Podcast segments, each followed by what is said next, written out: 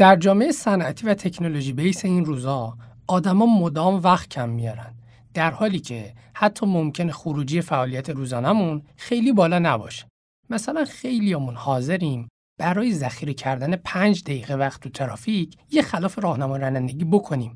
اما چندین برابر هم وقت ذخیره شده رو با مسخره ترین کارها تلف می‌کنیم. بعدش هم میگیم ولش کن دنیا دو روزه.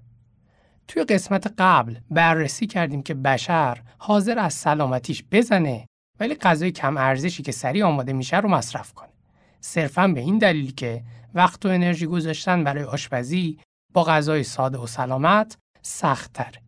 اما بشر صرفا به ناهار و شامش بسنده نکرده و برای نیازهای دیگش هم راههای سریعتر و بعضی مواقع مفیدتر هم پیدا کرده. سلام من آرش کلانتر هستم دکتر داروساز از دانشگاه علوم پزشکی تهران و این قسمت هشتم از فصل سوم پادکست پادداروه. عنوان این قسمت هست مکمل ها یا ساپلمنتس.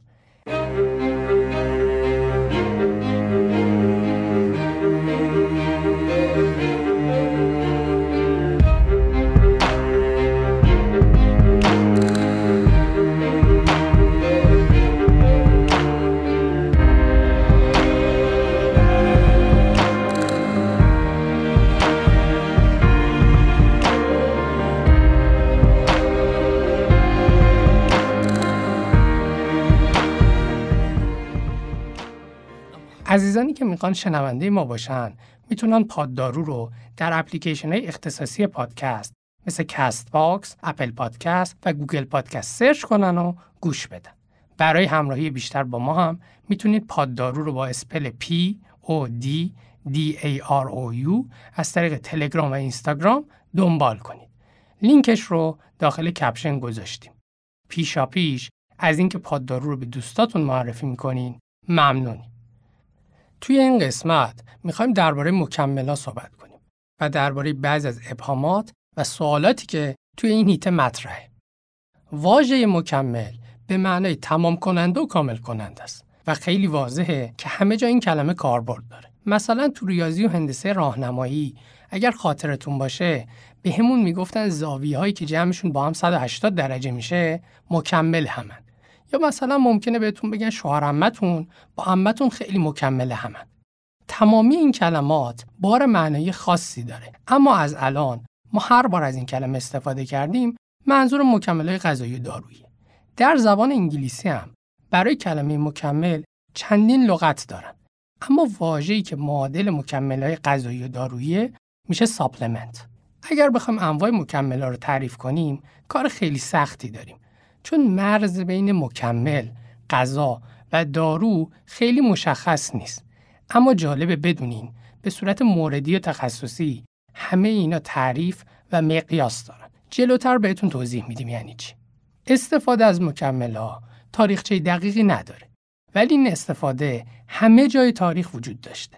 مثلا سربازای هخامنشی برای مواقع جنگ نونهای مخصوصی که با خرما غنی شده استفاده می‌کردن یا مثلا در روم و یونان باستان که بازی المپیک رو راه اندازی کرده بودن بعضی از ورزشکارها قبل از مسابقات غذایی رو میخوردن که ترکیب 9 کیلوگرم گوشت و 9 کیلوگرم نون بوده. در سال 1900 یه اتفاق جالب افتاد. یه زیستشناس انگلیسی به نام فردریک گولانت هاپکینز روی دو دسته موشها آزمایش انجام می‌داد.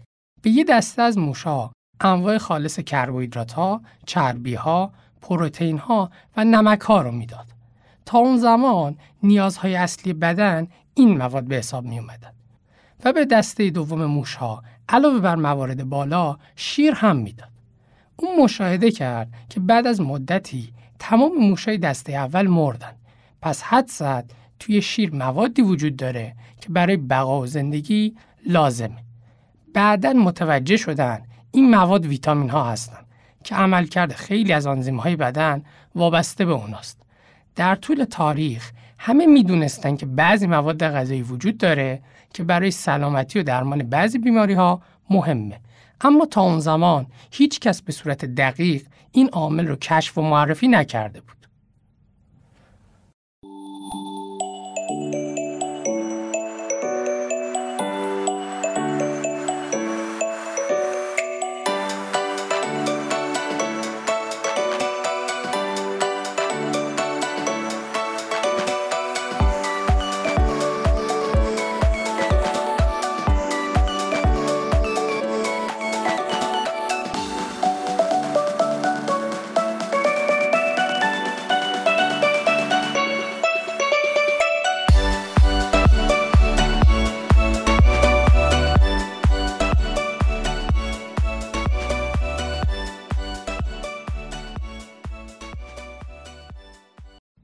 هاپکینز بعدا در سال 1929 برای همین کشف جایزه نوبل فیزیولوژی و پزشکی رو گرفت.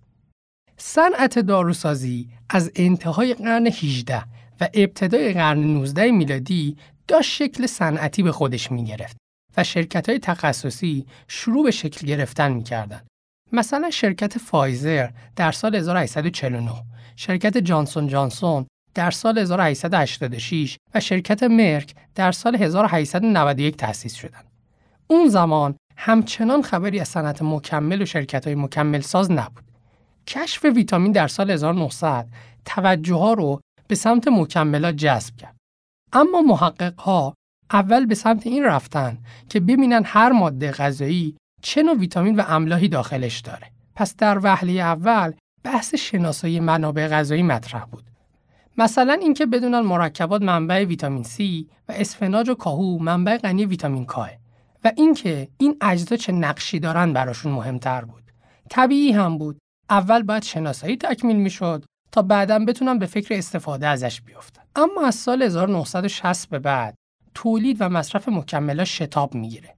در اون زمان پزشکا شروع کردن به جداسازی و خالصسازی ویتامین ها برای درمان مشکلات سلامتی و بیماری ها. کشف کرده بودن مرکبات برای سرماخوردگی مناسبه. به خاطر همین توی تجویزاشون می‌گفتن مرکبات زیاد مصرف شه یا شروع به خالصسازی تک ویتامین ها می‌کردن و اونا رو به بیماران می‌دادن. این روش ها هم کاملا سنتی بود و ممکن بود در همون مطب پزشک صورت بگیره. به نوعی پزشک و داروساز یه شخص بود. اگه خاطرتون باشه تو قسمت زندگی غریب که زندگی نامه دکتر غریب بود گفتیم که اولین مطب دکتر غریب جایی بود که خودش در تأمین داروهای دواخانه بغلش نقش اساسی داشت. بگذاریم. اوج صنعت ساپلمنت برمیگرده به سال 1994 و از زمانی که کنگره ایالات متحده آمریکا قانون مکمل‌های غذایی و آموزش بهداشت رو تصویب کرد. این قانون باعث شد تعداد قابل توجهی از محصولات در قالب مکمل‌های گوناگون در بازار ظاهر بشن. اولین شرکت هم که شروع کردن به تولید مکمل ها شرکت های غذایی بودن که بازار کاری خودشون رو داشتن توسعه می‌دادن. یکی از قدیمی ترین تولید کننده مکمل ها هم کمپانی به نام ویدر که سال 1936 تأسیس شده که اول مکمله بدنسازی تولید می‌کرده و به مرور زمان و در دهه 1990 شروع کرد به ساخت مکمل هایی برای مصرف عموم مردم. جالب بدونین که این کمپانی اسپانسر مالی دوران ورزشی آرنولد شوارتزنیگر هم بوده. پس به خاطر داشته باشیم این صنعت بسیار جوونه.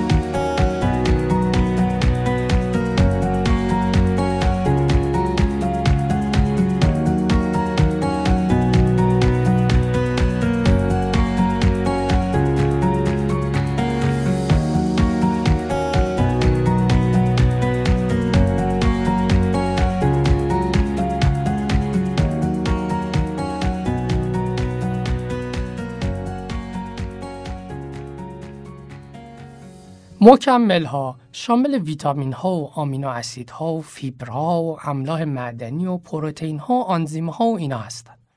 ویتامین ها مثل ویتامین A, B, C, D, E و K و املاح مثل کلسیوم و پتاسیم و zinc و سلنیوم و غیره.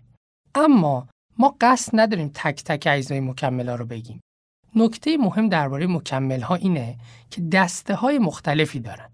مثلا مکمل های گیاهی که بر مبنای خاص خودشون تقسیم بندی میشن های شیمیایی پربیوتیکا های بدنسازی و غیره اما اگر بخوام سادش رو بگم از لحاظ لغوی مرز دقیقی بین تعاریف وجود نداره اما از لحاظ تکنیکی یه ماده مشخص هم می‌تونه دارو باشه، هم می‌تونه مکمل باشه و هم می‌تونه سم باشه و هم می‌تونه غذا.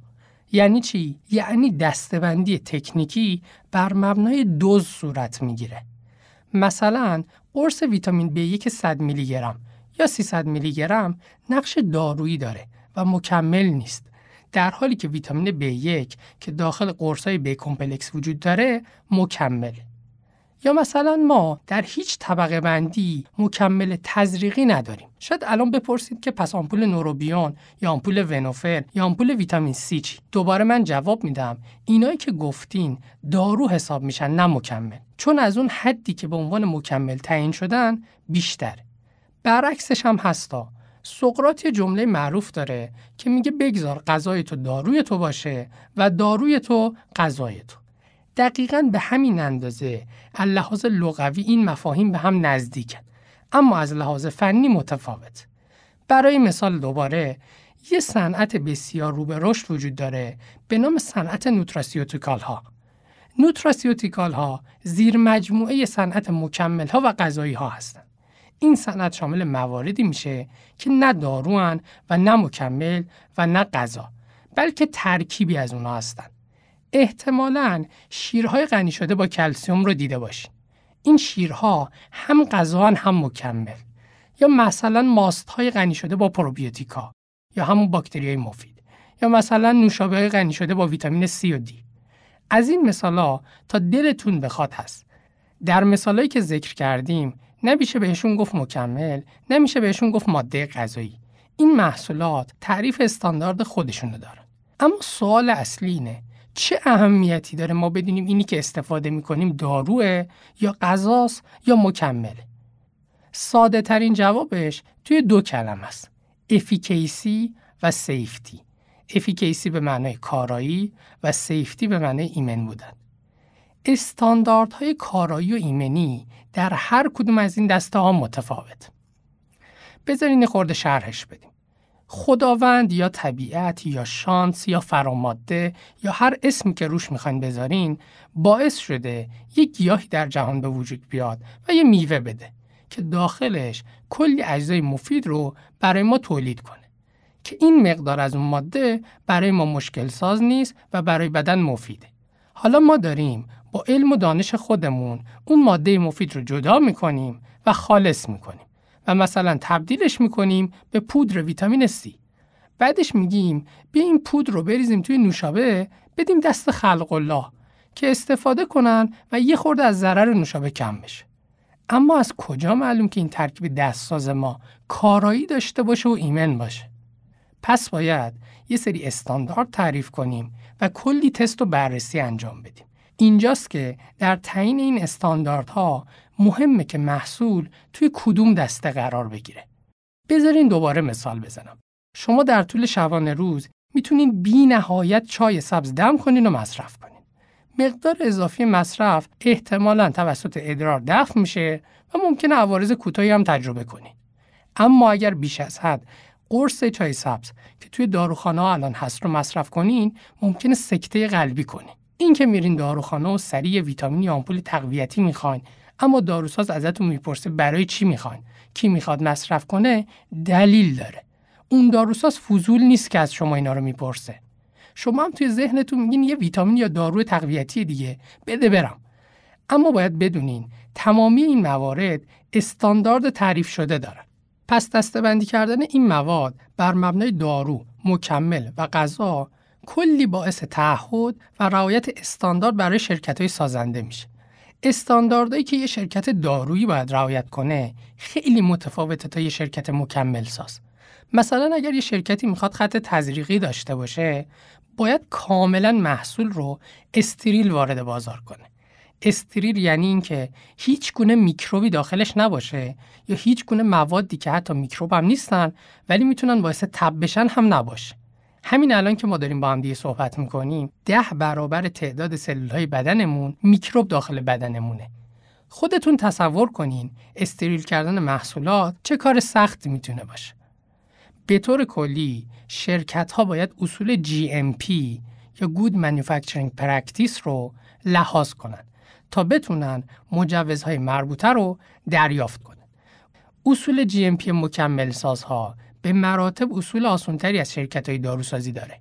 همین عامل باعث میشه که دستبندی و تعریف کردن این مواد هم مهم باشه.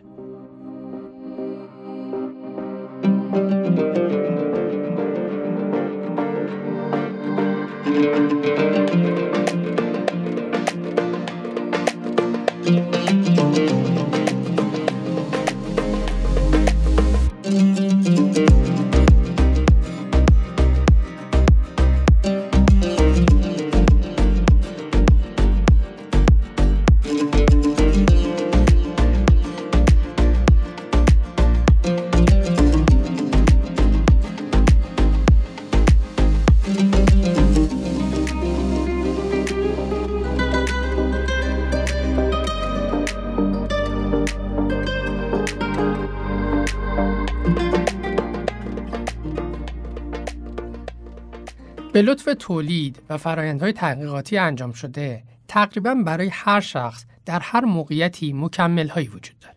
خواه برای مصارف عمومی باشه مثل کلسیوم برای سلامت استخوان یا مولتی ویتامین برای حفظ شادابی و سلامتی یا برای مصارف خاص مثلا مکمل های مخصوص برای بهبود حرکت بیماران پارکینسونی و یا مکمل های تقویت حافظه.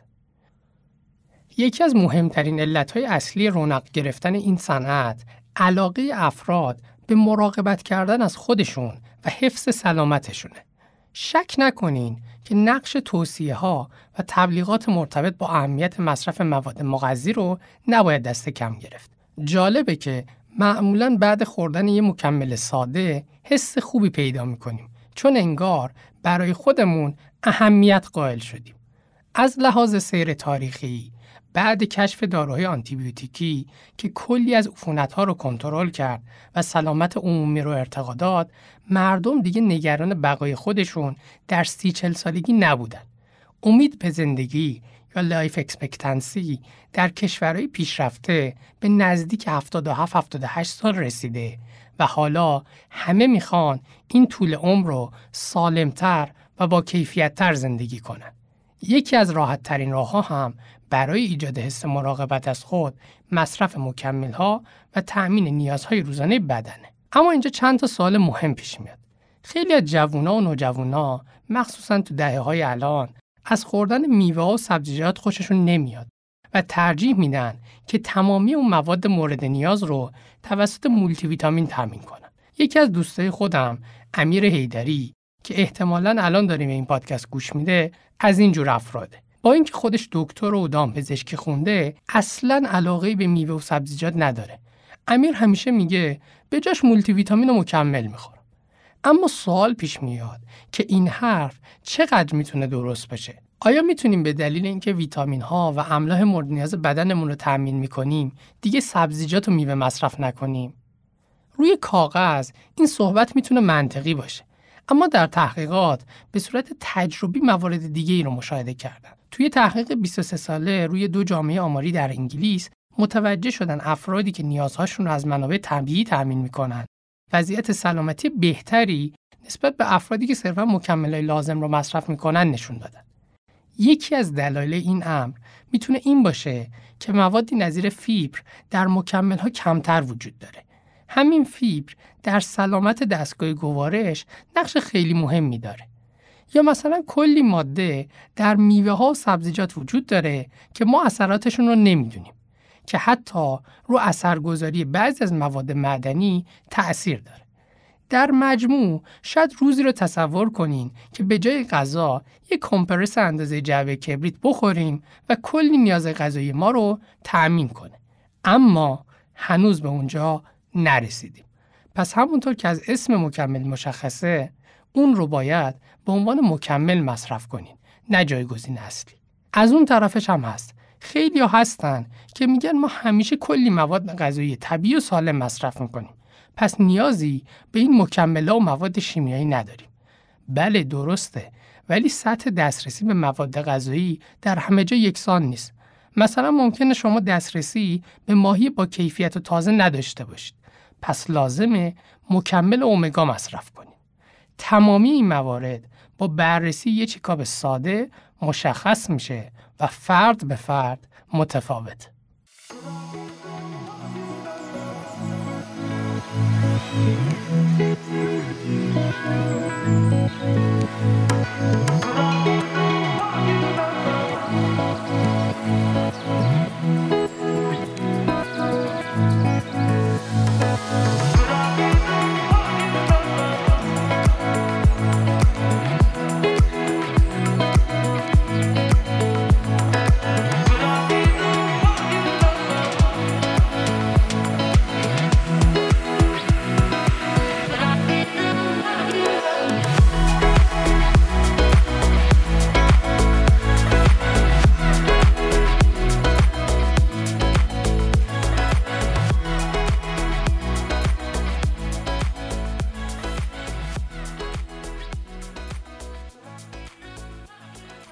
همونطور که توی تاریخچه مکمل ها گفتیم این صنعت نوپا و به سرعت در حال رشده.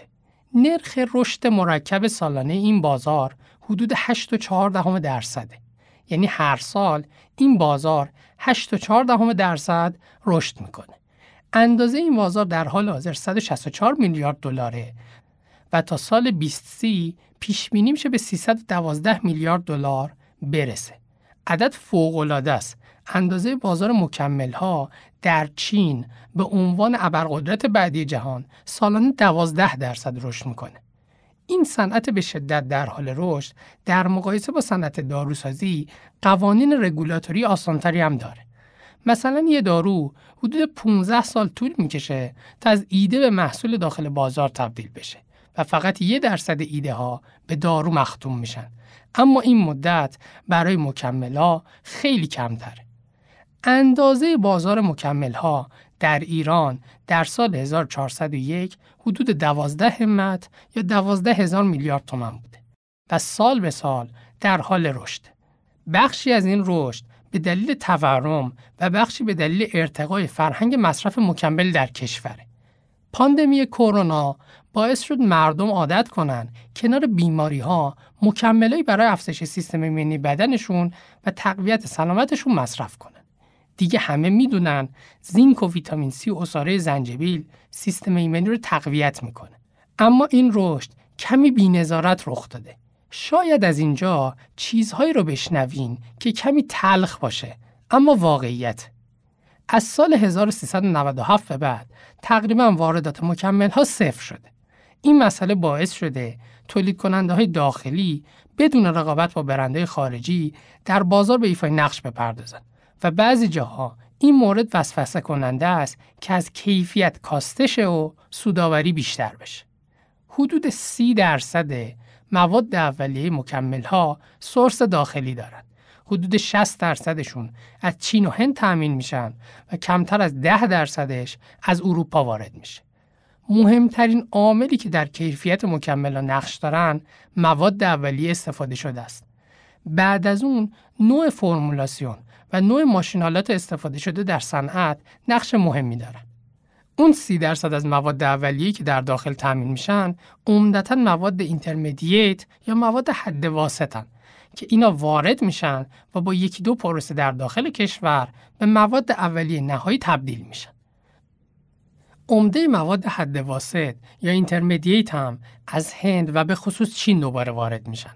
موادی که از چین و هند وارد میشن داره کیفیت های مختلفن.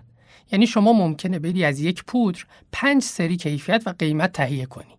همین عوامل باعث میشه که نشه به صورت واضح متوجه شد که کدوم محصولات کیفیت مناسبی دارن و کدوم یک ندارن. برای همین من بهتون توصیه می‌کنم در مصرف مکمل ها حتما به برند توجه کنید. در داروها ممکن استامینوفن شرکت X با ایگرگ داخلی متفاوت نباشه چون نظارت ها بیشتر و دقیق تره. اما در مکمل ها حتی بین تولید کننده های داخلی هم تفاوت کیفیت فاحش وجود داره. همینجا توی پرانتز هم بهتون بگم توصیه بعضی داروخانه ها هم خیلی منبع خوبی نمی‌تونه باشه. چون معمولا داروخانه ها بر مبنای حاشیه سود خودشون اقلام رو معرفی می‌کنن. البته هستن داروخانه‌ای هم که انصاف دارن و واقعا پیشنهادشون بر مبنای ارائه خدمت به بیمار و مشتری. یه زمانی بازار مکمل ها پر بود از محصولات برندهای معروف خارجی. این یه زمانی که میگم همین دهه 80 مثلا سال 84 85 اگر می‌رفتین داروخانه تمام مکمل ها و مولتی ویتامین ها مال Nature Made و فایزر و اینا بود. اما الان بازار مکمل های ما پر شده از برندهای تحت لیسانس یا under license. تحت لیسانس یعنی اینکه یه محصول خارجی با همون استانداردهای شرکت اصلی در ایران تولید بشه. دوباره اینجا حواس مخاطب باید جمع باشه که برند اصلی رو بشناسه و بعد تهیه کنه. و صرف این جمله که این مال یه شرکت اسپانیایی یا انگلیسی یا under license آمریکاست توجیه نمی‌کنه کیفیت محصول رو. مثلا برند HealthAid یه برند انگلیسی و معروفه. محصولاتش هم داخل کشور به عنوان یه برند تحت license خیلی پرفروش بود. از Hairvit بگیرین تا ویتامین د و گل مغربی.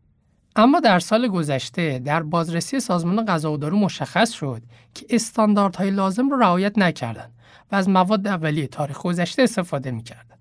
سازمان غذا دارو هم دستور recall تمامی محصولات رو صادر کرد. recall یعنی شرکت های پخش موظف میشن تمامی اون داروها یا مکمل های اعلامی رو از داروخانه ها جمع آوری کنن و به شرکت تولید کننده برگردونن تا مردم با مشکلی مواجه نشن. مثلا اگر خاطرتون باشه در سطح جهانی گزارش شد که داروی رانیتیدین به علت مشکوک بودن به سرطانزا بودن یکی از مواد جانبیش از بازار دارویی جمع بشه. در کشور ما هم بعد از بررسی رانیتیدین ریکال شد تا تحقیقات درباره این ادعا وضعیت رو مشخص کنه و الان در خیلی از کشورهای جهان رانیتیدین دیگه وجود نداره و پزشکا برای مشکلات معده از فاموتیدین به جای اون استفاده می‌کنن. thank you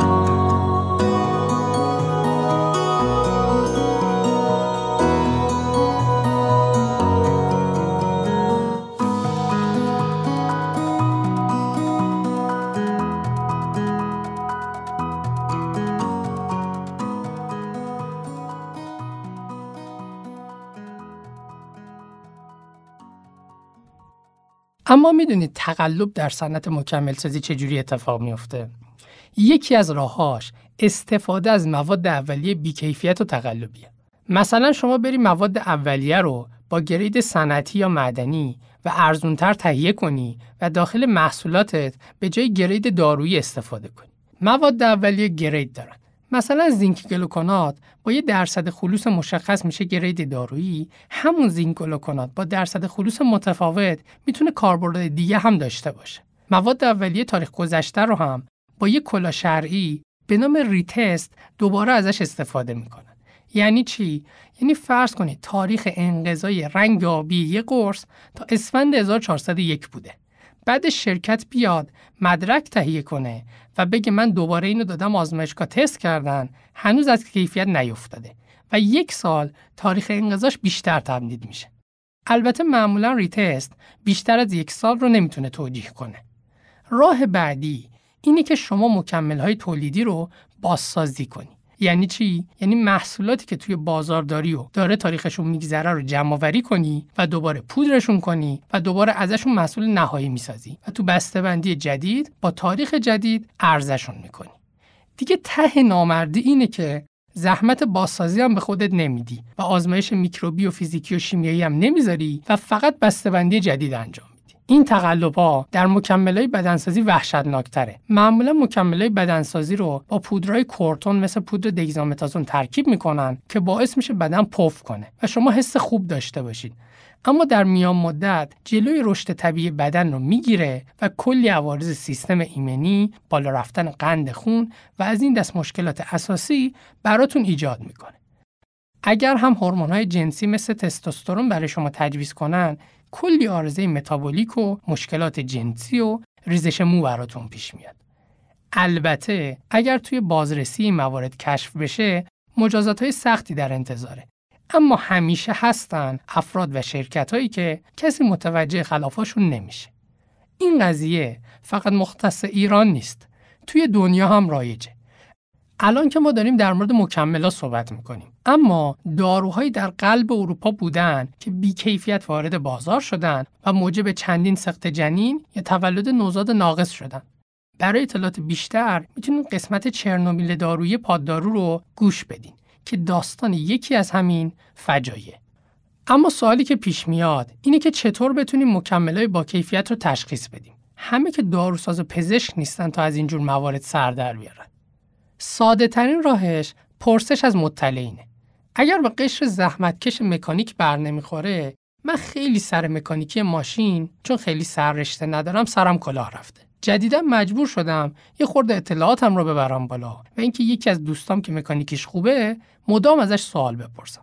جوابم گرفتم و جدیدا به طرز عجیبی هزینه‌اش برام کم شد.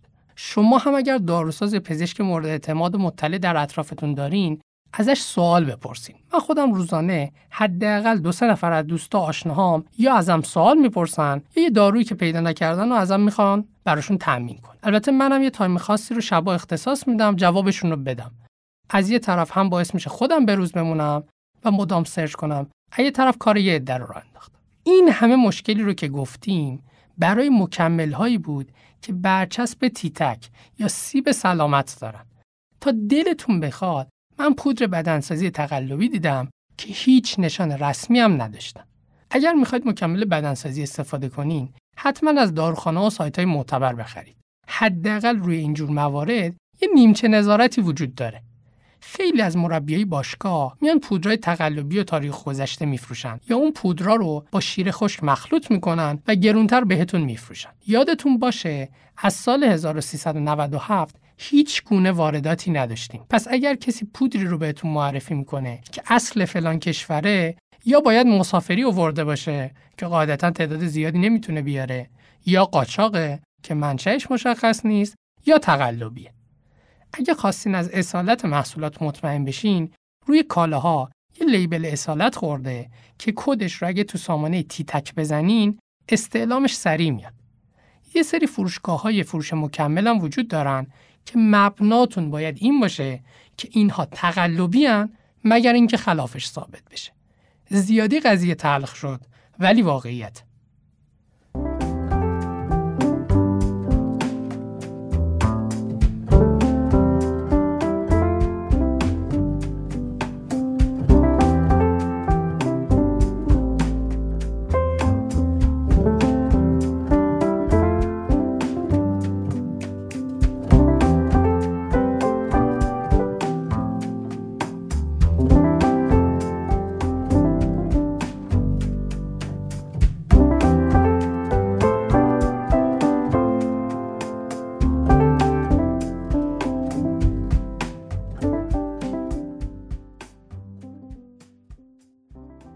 مصرف منطقی و به اندازه مکمل ها خیلی می‌تونه در ارتقای سلامت جسم و روان انسان نقش داشته باشه. الان که بازار مکمل ها از محصولات برندهای با کیفیت خارجی خالی شده و رقابت خاصی برای افزایش کیفیت در بازار وجود نداره باید با دقت بیشتری برند مصرفی مکمل خودمون رو انتخاب کنیم. راه های تقلب تو این زمینه زیاده. پس حواستون بیشتر به اطلاعات باشه. برند خوب داخلی کم نداریم. اگر تبلیغ به حساب نمی اومد همینجا چند تاشون رو معرفی می‌کردم. پس در مجموع بدبین باشین ولی یادتون باشه برای تمامی انواع مکمل همین الان در بازار برندهای خوبی داریم. اگر به صورت موردی درباره مکمل سوال داشتین تو نظرات بپرسین سعی می‌کنیم همه رو جواب بدیم. یادمون باشه مصرف بیش از حد بعضی از مکمل ها مثل ویتامین های محلول در چربی می‌تونه سلامتی رو به خطر بندازه. بعضی تحقیقات نشون دادن مصرف بیش از حد و وسواسگونه ویتامین آ و ویتامین دی می‌تونه باعث آسیب شدید به کلیه و کبد بشه. پس اعتدال رو رعایت کنیم و دچار افراط و تفرید نشیم. مراقب خودتون باشین.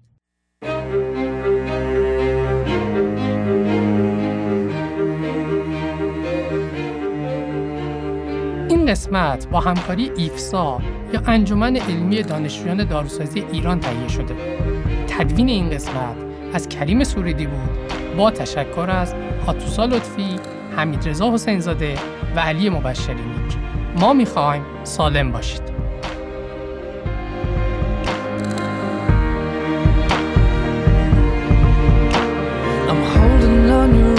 but I just can't